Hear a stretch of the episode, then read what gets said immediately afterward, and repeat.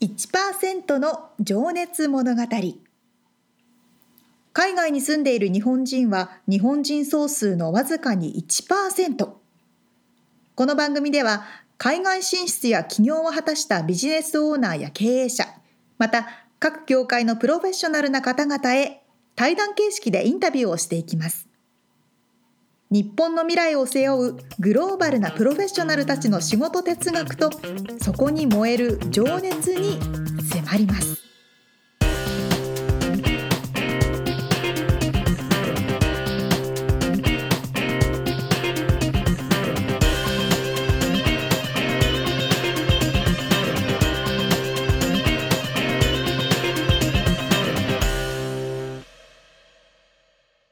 こんにちはこんにちは。第48回1%の情熱物語始まりました。はい。この前ねうん。友人がう事故でぶつけられて、車？そう。うん、で彼女自身は全然怪我とかなかったんですけど、うん、車がね全損になっちゃったんですよ。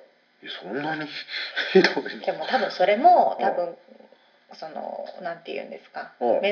修理したりするのが面倒くさいからみたいなそういうのも多分あって全損って言われてるような気もするんですけどなんかねこうガーンって後ろからぶつけられちゃったっていうのででうんその後警察が来て警察に状況を説明したりとか。でその後弁護士さんと話して保険会社と話してとかやってたんですけど、うん。最終的にポリスレポートが来てそれを見たら、うん。彼女が100%悪いことにされてたうわ、これこの間の話じゃないけど、ドライビングレコーダーはの話をしたかったのか。ついてなかった。ついてなくてドライビングレコーダー。あそれで多分そのやっぱり英語ネイティブじゃないじゃないですか。日本から来た私とかねその彼女もそうあ。ですけど、うん。そうじゃない人がその英語ネイティブのねぶつけた人が「いや彼女が悪かった」みたいな風にペラペラペラってねポリスに言われちゃったりしたのかなみたいうーん、その弁護士はでもた戦うっていうか、なうんなんかねいろいろやってくれたみたいなんですけど、うん。でもポリスレポートで100%で出たらもう基本的には覆らないみたいなこと言われたみたいで。だから私もドライブレコーダー買って。ああ、買うって言ってたもんね。あの、さ、あの、なんだっけ、サンクスギビングじゃなくて、ブラックフライデーで。す前と後ろにカメラつけてあ 今もう常に監視。早く事故りたいなみたいな。やだ まあでも、ないようにね事故のないようにね。そうそれを使わないで終わるのがね。いいですよねそうでもねあの例えば夜中とかにボンってぶつかられたら、うん。誰かにねそのうん勝手にぶつけられて逃げられたりしても、勝手にカメラがオンになるようになっててああ、振動でね。。そううん。だからもう万全の体制で 楽しみになってるみたいな。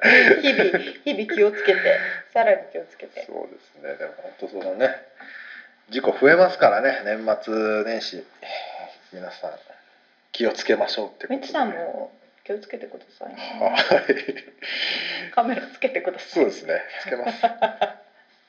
さいということで本編に入っていきたいと思いますがはい。今日はどんなお話でしょうか？今日はアメリカンオールアメリカンチケットの丸目さんのお話最終回になりますけども、えー丸目さんが一番感動した、えーイベントのお話はいと、えー将来に向けたお話と、えーこれから活躍する若い世代に向けたメッセージなんかを伺っております。はいでは聞いていただきましょうはい。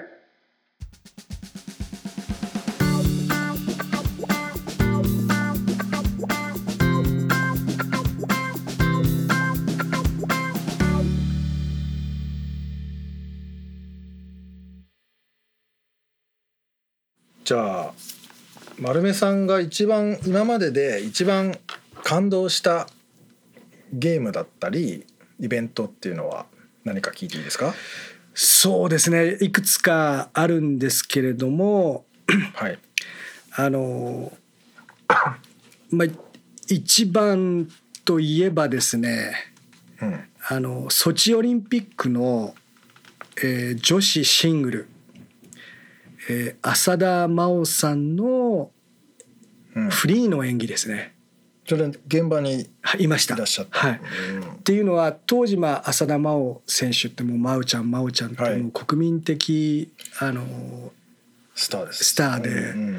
でもうメダル期待されてて、まあ、バンクーバーで、うん。えー銀メダルでしたからね、うんでその後のソチオリンピックででショートプログラムで大失敗。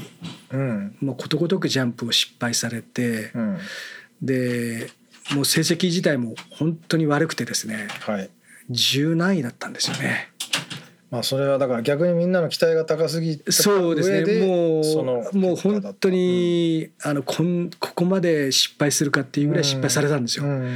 で次の日に公式練習っていうのがあって、うん。でそれもあの一般公開されてますのでチケット持ってる人入れるんですね。うん。でその時にももう彼女目が腫れててうん。ほとんどれ練習ジャンプ飛んでなかったんですよ。飛べてなかったんですよね。泣いちゃってた。もうやっぱり悔しかったんでしょうね。でね。うん。ででその日のあのフリープログラムっていうのが、まあ、夜あったんですけれども、うん。もう本来であればその最終組、はい。最後の6人っていうのがもう一番のハイライト。はい。メインイベントなんですけども彼女は真ん中ぐらいだったんですよ。うん。でオリンピックっていうのはもうへあの競技者あの感染者とか競技者じゃなくてもスポンサーのため、ね、お枝さんのためのイベントって言われてるところがあるんでど真ん中の一番いいところっていうのは ISU の、まあ、要はお枝型であったりスポンサーであったり。はい。だから途中ね真ん中ぐらいなんで誰も来てないわけですよね。だから一番いい席がドーンと空いてるわけですよ。で真央ちゃんはとにかく今まで一番最後の鳥で演技をするっていうのがううん。彼女の一つのもうみんながそういうふうに信じてたんで、うん途中に演技をするっていうのはなかったんですけどももうほとんど真央ちゃんの応援に来てた日本からのファンの人たちも世界中のファンの人たちももうそのフリープログラムで真央ちゃんがどんな演技をするかっていう、うん。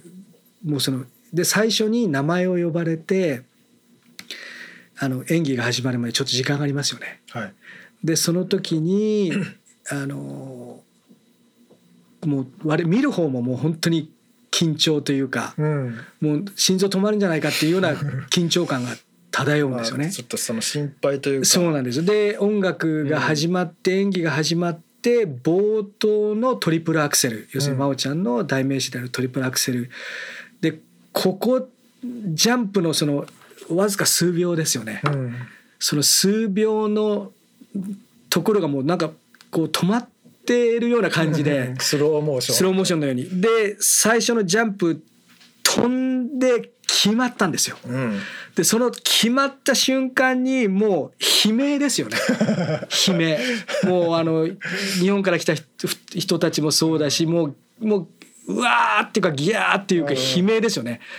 あの時のその一つのこう最初のジャンプが決まったっていうその感動っていうのは例えばマイケル・ジョーダンうがん。最後にあのシュートを決めてファイナルで優勝した？うん。あの87889897の年のあのユタでやった試合のあの一一投よりもそれも見たんですけど、その一投よりもうん。すごかったですね。うん。なんじゃこりゃみたいな。自分でももう訳が分かんないですよ。はい。放心状態で。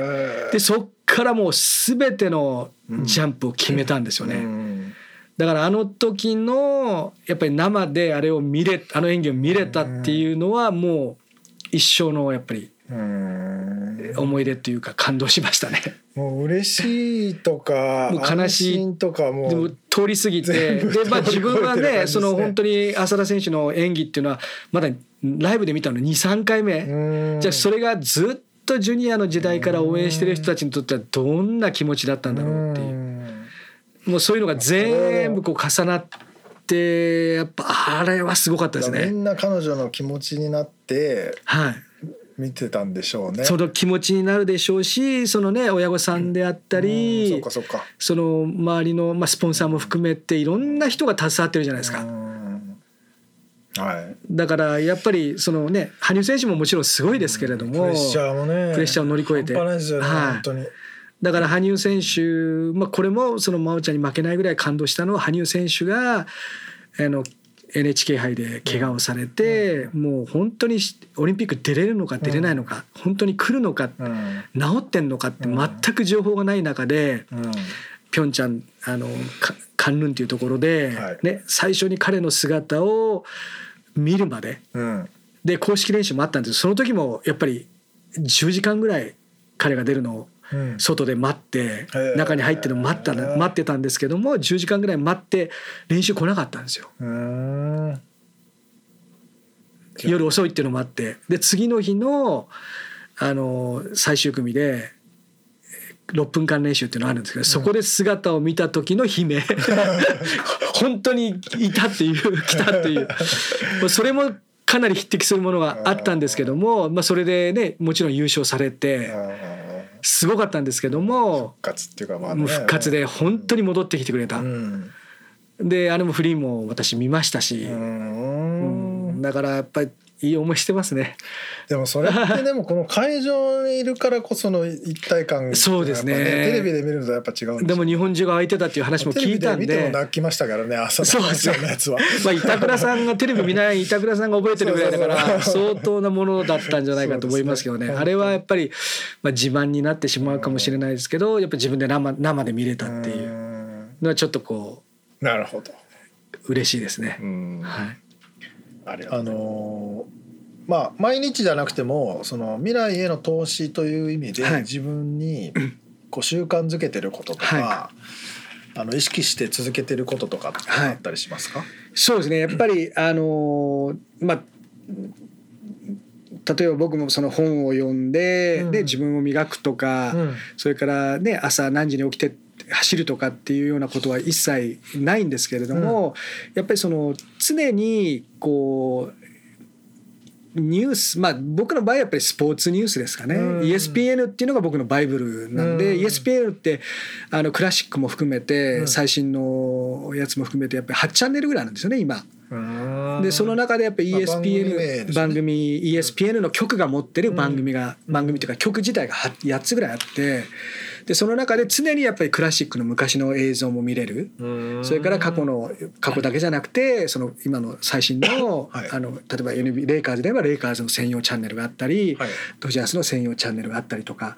でそういうのは、まあ、常日頃、まあ、例えばあの移動中は必ず ESPN のラジオを入れて情報収集をしてるし、やっぱりその常にこうなんかこう新しいニュースがあれば、うん。それをネタにして、うん。なんかいいように持っていくじゃないですけども。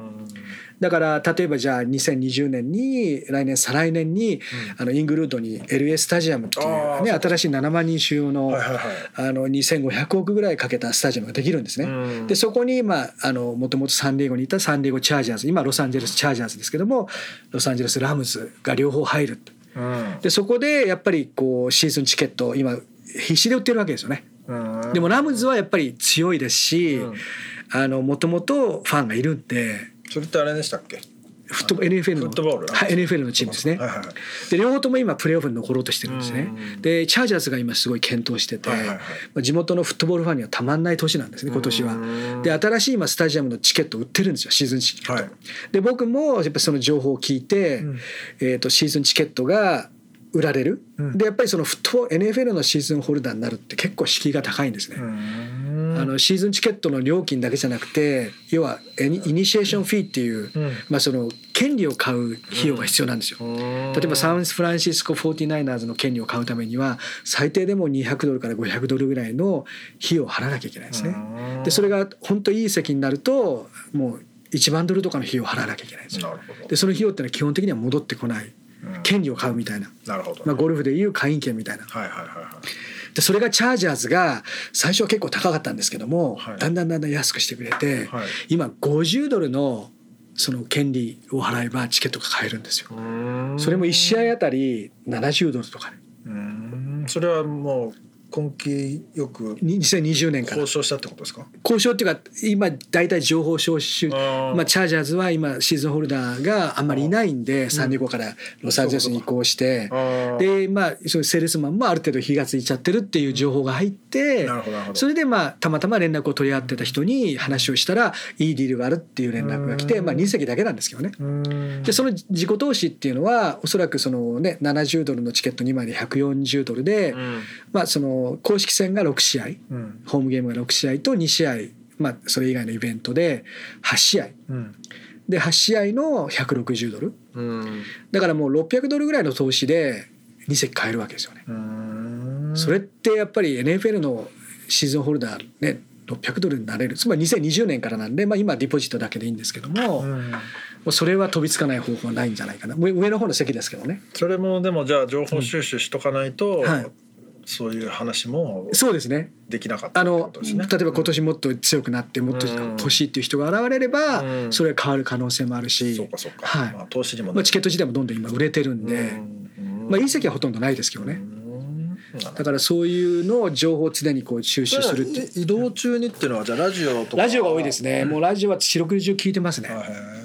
であとはやっぱりそのまあ今一番親御さんがうん。あの子供たちに対してもう YouTube 見なすもう見ちゃダメですよってうん。YouTube ってもう今もう本当憎悪の根源みたいに言われてるんですよね。親からすると。もう子供が今スマホでもうずっと YouTube 見てるんですよ。まあね。自分の好きなそうですね。ういろんなゲーム関係であったりとかうん。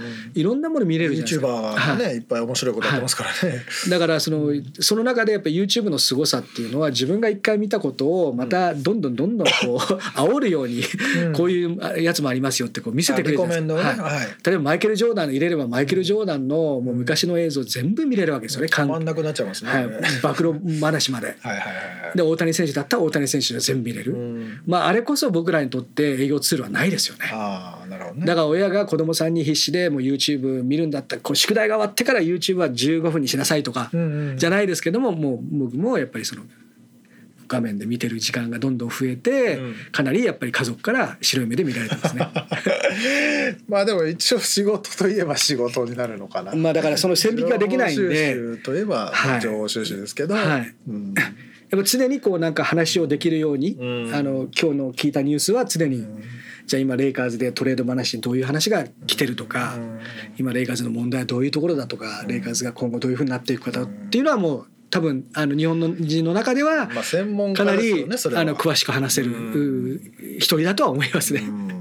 あとフィギュアスケートもいやーおた何でしたっけ？スケオタ？スケオタにまあ負けますけども それもやっぱお客様に教えていただいてもう本当3回転のジャンプと4回転のジャンプの違いもわからないですしなんでここで点数が引かれたのかっていうのもわからないしうん。ましてや今噂になってるトリプルアクセルっていうのはうん。どんなものなのかでそれを掘り下げるためにはやっぱり伊藤みどりさんを知ってなきゃいけないっていうなるほで伊藤みどりさんの特集とかも見るわけです。どどんどんどんどん追求していくとね昔の深くなってきますよね。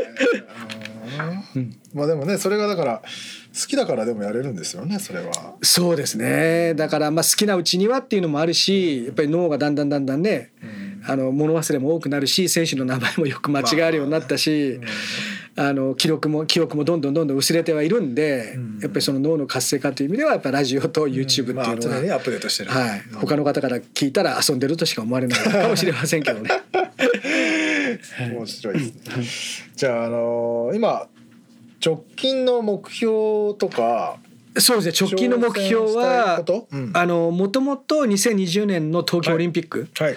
まあ、ここで一応そのチケットの仕事を辞めようと思ってたんですね。もともとっていうといついつまあ頃から？もうあの大体、まあ、そのオリンピック自体がなんていうのかなもうどんどんどんどんチケットの値段も高くなってくるし、一般の人が見れるような金額じゃなくなってるっていうのも事実なんですね。うん。だけどやっぱ東京オリンピックっていうのは僕も経験がないですし、うん。あのやっぱり東京で今日本も強いじゃないですか、うん。もう卓球にしてもバドミントンにしても体操、うん。いろんなやっぱりこう今まで活躍してる方活躍してる方がどんどんどんどん海外に出て強くなってるじゃないですか、サッカーもそうですし。だからやっぱここでその日本の人たちがもし困ってたらうんやっぱりその海外にある日本のチケットではなくて海外のチケットを何らかの形でそれをビジネスにするっていうとまた私うん。あのご用されちゃう可能性があるんですけどもそこでのお,、まあ、お手伝いできればっていう気持ちがあったんですね。でそれがなんか知らないうちにですねいやその新しいスタジアムができてうん。あのスーパーボールもロサンゼルスでやるよとか、うん。それから今度2000、えーロサン東京オリンピックの後、えーフランスですねパリを。の次に2028 8年、年はい。ロサンゼルスオリンピックをもう一回やるよとか。でそのあの歌い文句が一切新設で会場を作る必要もありませんと。ホテルを作る必要もありませんと、うん。現状の、えーインフラで十分に対応できますっていうのがロサンゼルスオリンピック省エネオリンピックという、うん。現状のもので全て賄えますっていううん。オリンピックなんですね。なるほど。でそうこうしてるうちに、あまあ、あのロシアでワールドカップ今年あの去年ですね、はい。8月にやった後に、うん。今度はじゃあ3カ国、うん。メキシコアメリカカナダ、はい。3カ国でワールドカップそれが2026年2026年にやるっていうの決まっちゃったんで、これはもう一回ロスオリンピック なるほどあのやりたいなっていう気持ちになってるんで、うん。まあ本当にあの体力をつけて、うん。なんとかそこまで持ちこたえられるように、うん。でまあまあ10年後ですね。10年間、うん。まあ68になるのかな？今57なんで58 57なんで、だから10年間はやっぱり切符の仕事したいなって今はもう思ってますね。なるほど。はい。うん。自分が見たいっていうよりも誰かをやっぱり見てほしいってういう,、ん。まあ感動を味わってほしいと。はい。はい。うん。いうのがこの12年ですごいこうあ半年ぐらいですかね。うん。ポンポンポンって決まったんでワールドカップ。そうかそうかはい。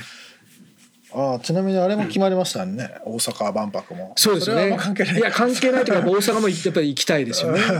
僕も行きたいですけど。うんなるほど、はい。そうですか。じゃあちょっとすいません。時間もあんまりはい。ありがとうございます。ですけども、はい。最後の質問になりますけども、あの今後活躍するであろう、えー若い世代ですね、まあ、日本特に日本在住で若い世代に向けたメッセージとかあれば、そうですね。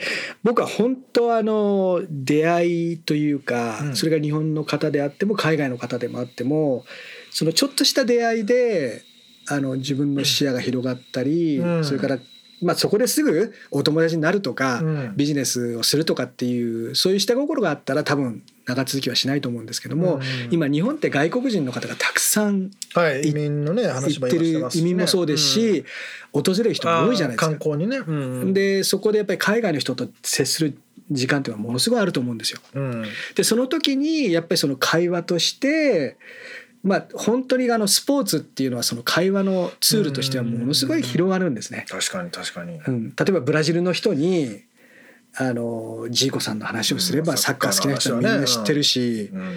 で例えばじゃあロシアの人にプルシェンコっていうね、うん。あのスケーター、うん男子のスケーターの人の話をすれば、うん。ある程度こう通じてくるし、だからそういうこう一つの何ていうのかなきっかけっていうのは日本でもたくさんあると思うんですよ今。うん。昔に比べたら。そんな2カ国語放送のチューナー聞かなくてもで英会話の高い教材を買わなくてもはい。勉強できるツールっていっぱいあると思うんですよ。そうですね。あのテクノロジーの進化で、ね、進化によって、うん。今はもちろん翻訳ツールとかもありますけれども、うん。やっぱりそういうのを利用するっていうだけじゃなくてやっぱり一言二桁、ふとうん。二一言二言、うんうん。話ができればコミュニケーションできるじゃないですか、うん。だからやっぱり出会いを大切にしてほしいし、やっぱりその機会そういったあの機会があればうん。どんどん、まあ逆にね外国人でこう変な日本人が話しかけて迷惑する人もいるんですけども、うん。まあそれはその時のね状況で 判断すればいいわけですから。うん。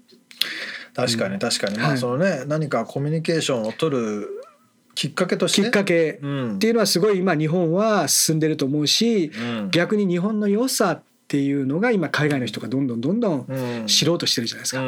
だから日本のその自分たちが今まで思いもよらなかったところにたくさんの観光客が訪れたりとかうん文化があったりとか日本の人が後から知らされるっていうものもたくさんあるじゃないですか。うんだからやっぱりその海外に目を向けていくっていうのはすごい大変なことですよね。飛行機に乗るにしても、ね、2時間前3時間前に行ってねボディチェックされて、うん。それでね狭い飛行機の中でっていう、だから海外旅行すししたいっていう人が今若い人減ってるっていう情報、まあそう地球の相方の方に聞いたんでですね。留学とかもやっぱりちょっと減ってるっていう、そうですね。その現地に行ってこう自分の目で見るよりももう画像で、うん。えー見て楽しめる、うん。もうどんどんどんどんその発達して見れ 3D で見しまうっていうのがね。8K とかも出てきまきてますかまあらそうですね。だから会場その大リーグの試合会場に行かなくてもすごい迫力が大画面で知られるしそれだけの情報もうん。解説もつくしっていう。うん。だから今大リーグをじゃあアメリカまで見たいっていうう人たちっていうのはその野茂さんの時とは違うと思うんですよね。うんだからそうですね、まあ家で見てた方が快適だしって思いうふうに少しずつなりますよね。なりますね、はい、体力的にも金銭的にも。うん。だからやっぱりその海外からち日本が注目されてる、うん。日本のいいところをその外国の人に話せるいろんなまあちょっとこう小小言でもいいし、うん。一言二言でもいいし、うん。自分の知ってる人にこんな素晴らしい人がいるんだよ、うん。僕の場合はやっぱりその日本の人がどれだけ素晴らしいかって人にこう話をしたい。うん。野茂英雄さんがどんなにパイオニアですごいこ人なのか、羽生選手が知らない人にはなんでこれだけ何千人っていう人が日本から応援に来てるのか、どういう人なのかっていうのはやっぱこう喋りたいんですよね。うん。でその時にやっぱりこう語学っていうのはすごい、うん。えー発揮するんでそうですね。もう本当に日本語とスペイン語と、もし話ができればもっと視野が広まるだろうし、だからやっぱりこうなんていうのかなあの普段生活してる中でも、うん。今日本本当外国人がたくさんいて、はい。そういうチャンスが今まで以上にあるわけですから、うん。海外に目を向けてっていう前にもう本当にちょっとね近所のあの、うん。散歩して秋葉原行くんでもたくさんいますからね。コンビニにもいるしね。いますからね、うん。だからやっぱりあのなんていうのか日本だけの生活だけではちょっと終わってほしくないなっていう。まあねうん。世界が広がるはいきっかけとしてそうですね。まあそのスポーツの話でも何でもできたら、一つはでそれがきっかけになるっていうことはもう自分が体験して確かに。感じてることなんまであでもそれで切り開いてきたってことですもんね丸目さん。そうですね。自分まあ本当あの自分勝手なずっと生活してるんですけども。そうですね、うん、だなるほから成功の話ではないです。ど。うん成功したっていう話じゃなくて、まあ、自分がここまでモチベーションをずっと保ってうん。いま、未だにこう追っかけたいものがある。うん。みたいね。もうねだからもう全日本のフィギュアスケート気になって気になってたまんないですね。それがでも一番そういう世界選手権を今度埼玉でやりますしね。あの幸せに近いというか今日逆にはい。極端な話すると、何のために生きてるか分かんないっていう方もねいらっしゃるわけじゃないいやですか。そう、うん。あのはい。ねというか何がしたいのかすら分からないとかね。そうですね、うん。そう考えると。恵まれてるとは思いますね。ねずーっと追いかけたいものがあるっていうのは、ハッピーな感じですね。まあただね。あの最後に一言言わせてもらえるとすると家族との時間も取ってくださいっていう。そうですね。それが今本当に一番の僕の後後悔じゃないですけどもなんとか、まあ、子供たちも大きくなったんでそれぞれ独立したんでうんそうかそうか。そうなんですけどももずはい。っと奥様とも長いってことですねそのそうですね。まああの学生時ね代に知り合ったってことは、まああの僕が海外に行くたんびに犬が増えてペットが増えて 今では、ね、あの犬が、えー、4匹猫が3匹7匹、えー丸目さんの代わりに。そうです、まあ、それがまあ唯一の僕が家庭での会話は犬猫ですね。なるほ羽生選手の自慢を犬猫にしてますね。怪我しちゃったんだよっていう。いやでもねあと10年。頑張りたいですね。走っていただいて。板倉さんにも頑張っていただいてどんどんどんどんね日本の人たちもっとこう活躍できる。やっぱり日本人ってすごいと思いますんでね。いや本当にすごいと思いでますよ。で、本当におっしゃるようにもう最近すごい子たちがたくさん出てきてるじゃそないうですね。もうもちろん若い方もう日本のね今の本当 IT 関係にしても30代の人たちが動かしてますからね、だから50代60代の人も何も言えないんですけども。ただレイカーズ語らしたら IT の方よりもちょっと勝てるかなっていう じゃあそんな感じでありがとうございます。ありがとうございますじゃあ今日は、えーオールアメリカンチケッツインク、えー社長でいらっしゃいますパトリック丸目さんにお話をお伺いしました。丸目さんありがとうございました。ありがとうございました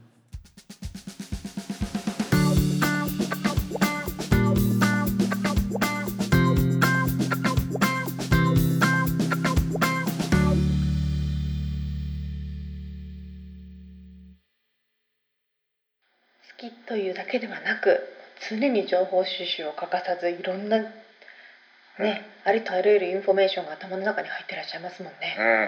うん、本当に次から次から出てくるもんね。ねえ びっくりするぐらい。なんか実際にその映像が浮かぶような感じでお話しくださいますもんね。うんうんうんうん素晴らしいですよね。うん ESPN ね、うニュース、ん情報収集大事ですね。ねえ特にやっぱ実際にスポーツを観戦にうん。いらっしゃる方って、うん。その方自身もすごく好きだから、うん。やっぱり分かってもらうぐらい情報量がないとこう、うん。話がねそうだよね。盛り上がらないっていうのもあるでしょうし、うん。その人が知らないような情報を持ってないとね。あそうね。まあそれもそうだしビジネス的にもこのイベントがもう盛り上がるぞって分かるこそあのチケットをじゃあこんだけ買っとくかっていう話になるから確かね。にそれも一種類じゃないですからね。え。すべての情報すべての分野。うん。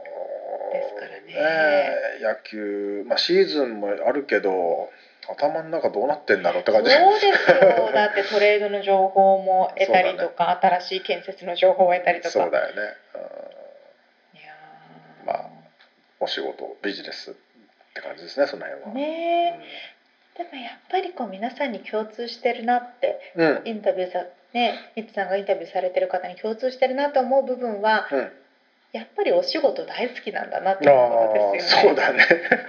なんだかんだお仕事好きなんでしょうね。うんそんな人ばっかりだな本当。ねえ本当にね楽しそうにされてらっし大変だろうけど楽しそうにされてらっしゃいますからね。そうですね。うんいやー面白いお話でした。ははい、今年一発目でしたけども。いありがとうございました。はい、ありがとうございます。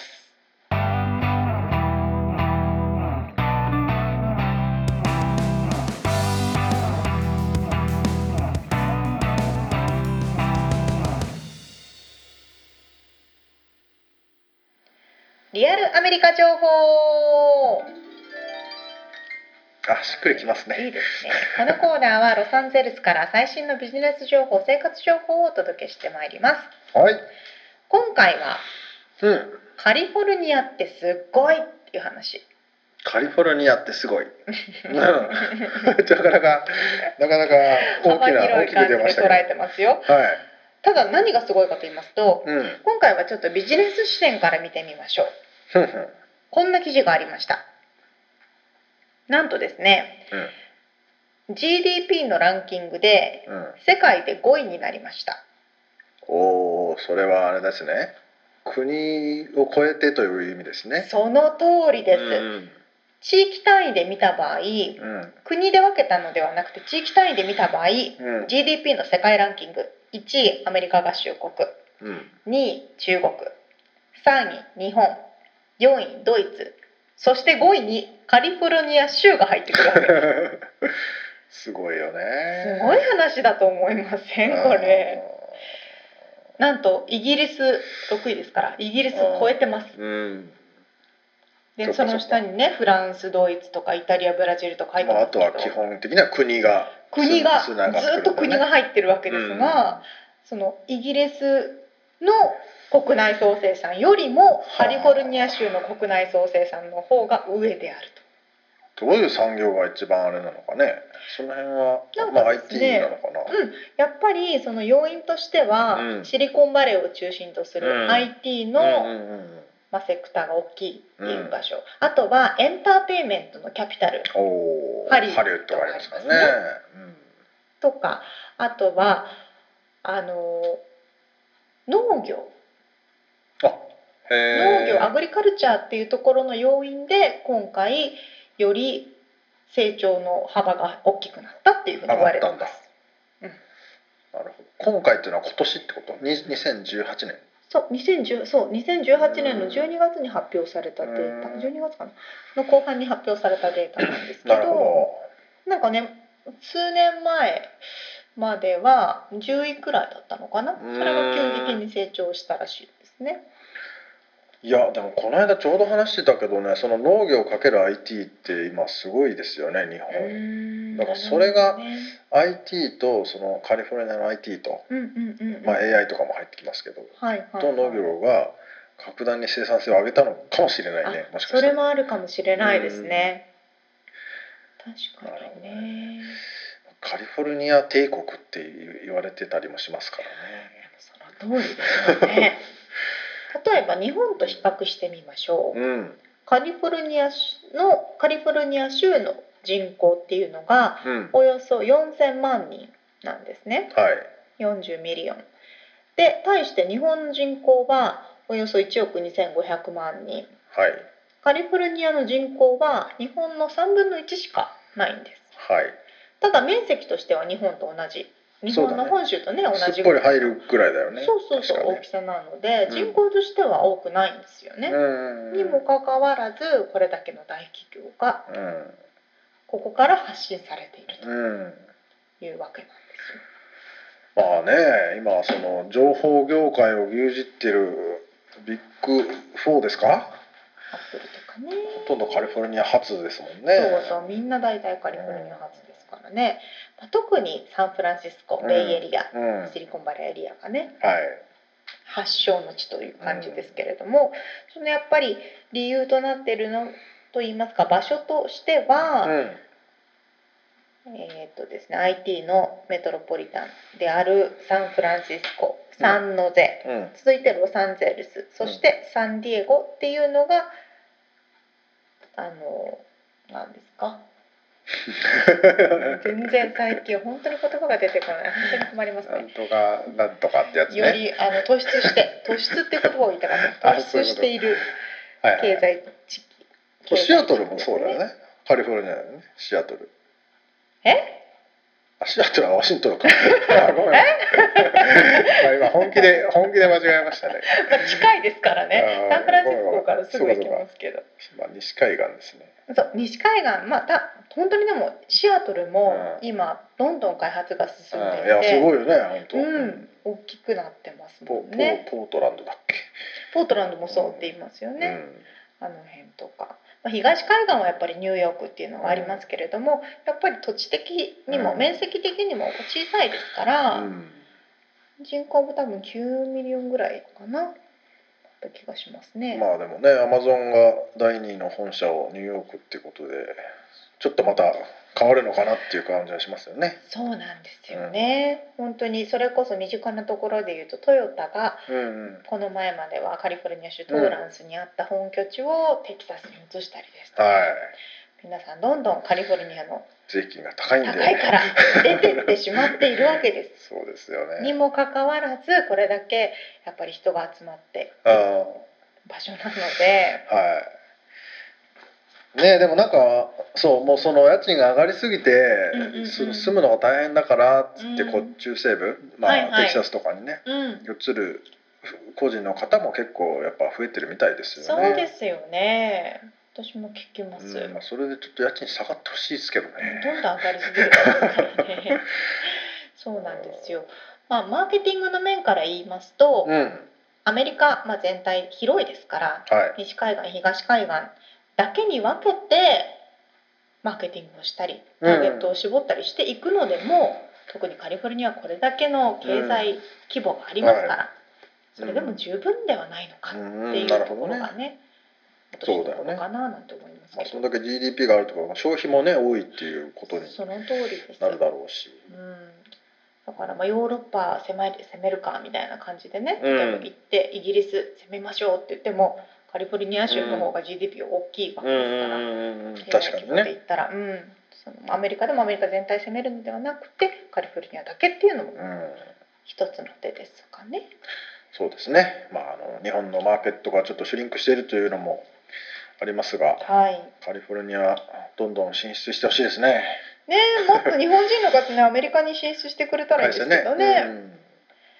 ということで、うんうんいやそのやっぱその老えっと介護とか、うんうん。その高齢化に関しての問題解決っていうのは、はい。多分今日本が多分みんな一生懸命取り組んでるところだと思うんそだけどね。うん。それをやっぱ海外発信していくっていうのがね今後期待っていううん、感じはありますよね。これからアメリカも高齢化になってきますからね、うん。そういった前を行く技術ははいどんどん、どんどんどんどん発信してほしいですね。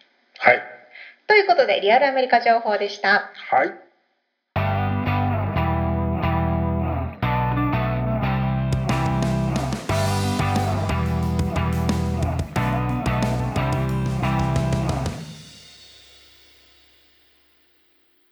さあ締めのコーナーです。質問のコーナーです。はい今一番買いたいものなんですか？えー、この間ね、うんやっとまあ Kindle を買ったとこなのでね、そうなんですね。今買いたいのはあれですね嫁様の車ですねあお。じゃあもしその、はあんまりファイナンスとか気にしなくていいとしたあらー何買ってあげたいですか？いやーお手頃な範囲でね、そのランボルギーニとか言わない範囲でね。いやベンツが欲しいベンツが欲しいと言ってますがわかります。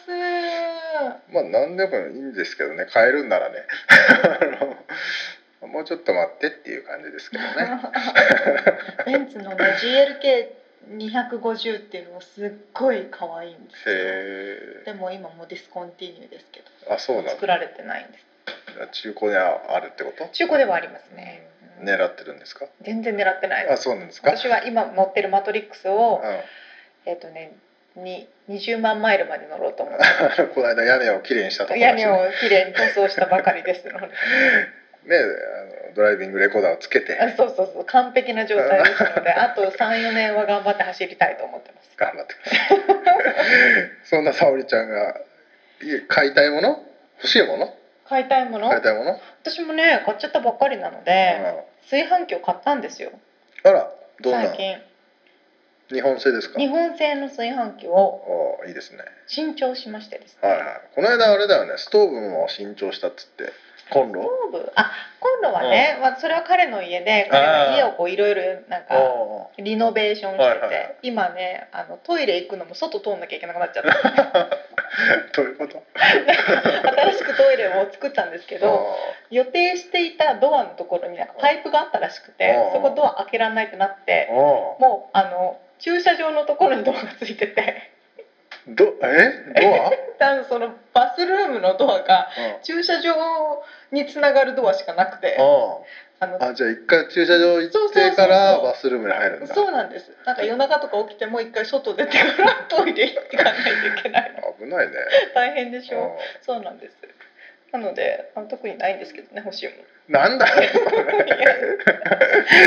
質問しといて。ふと浮かんだからなんかでも物欲って減ってくるんかね年を取ると。いや子供の頃っていうかさ昔は欲しいもんだらけだったような気がするんだよね。確かにそうかも。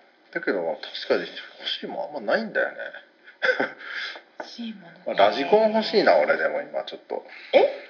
ラジコン？ンうん。ドローンじゃなくて？はいあの普通に組み立てて走らせる車のラジコン。へえをねちょっと買っちゃおうかな。あー奥さんに怒られるんじゃない？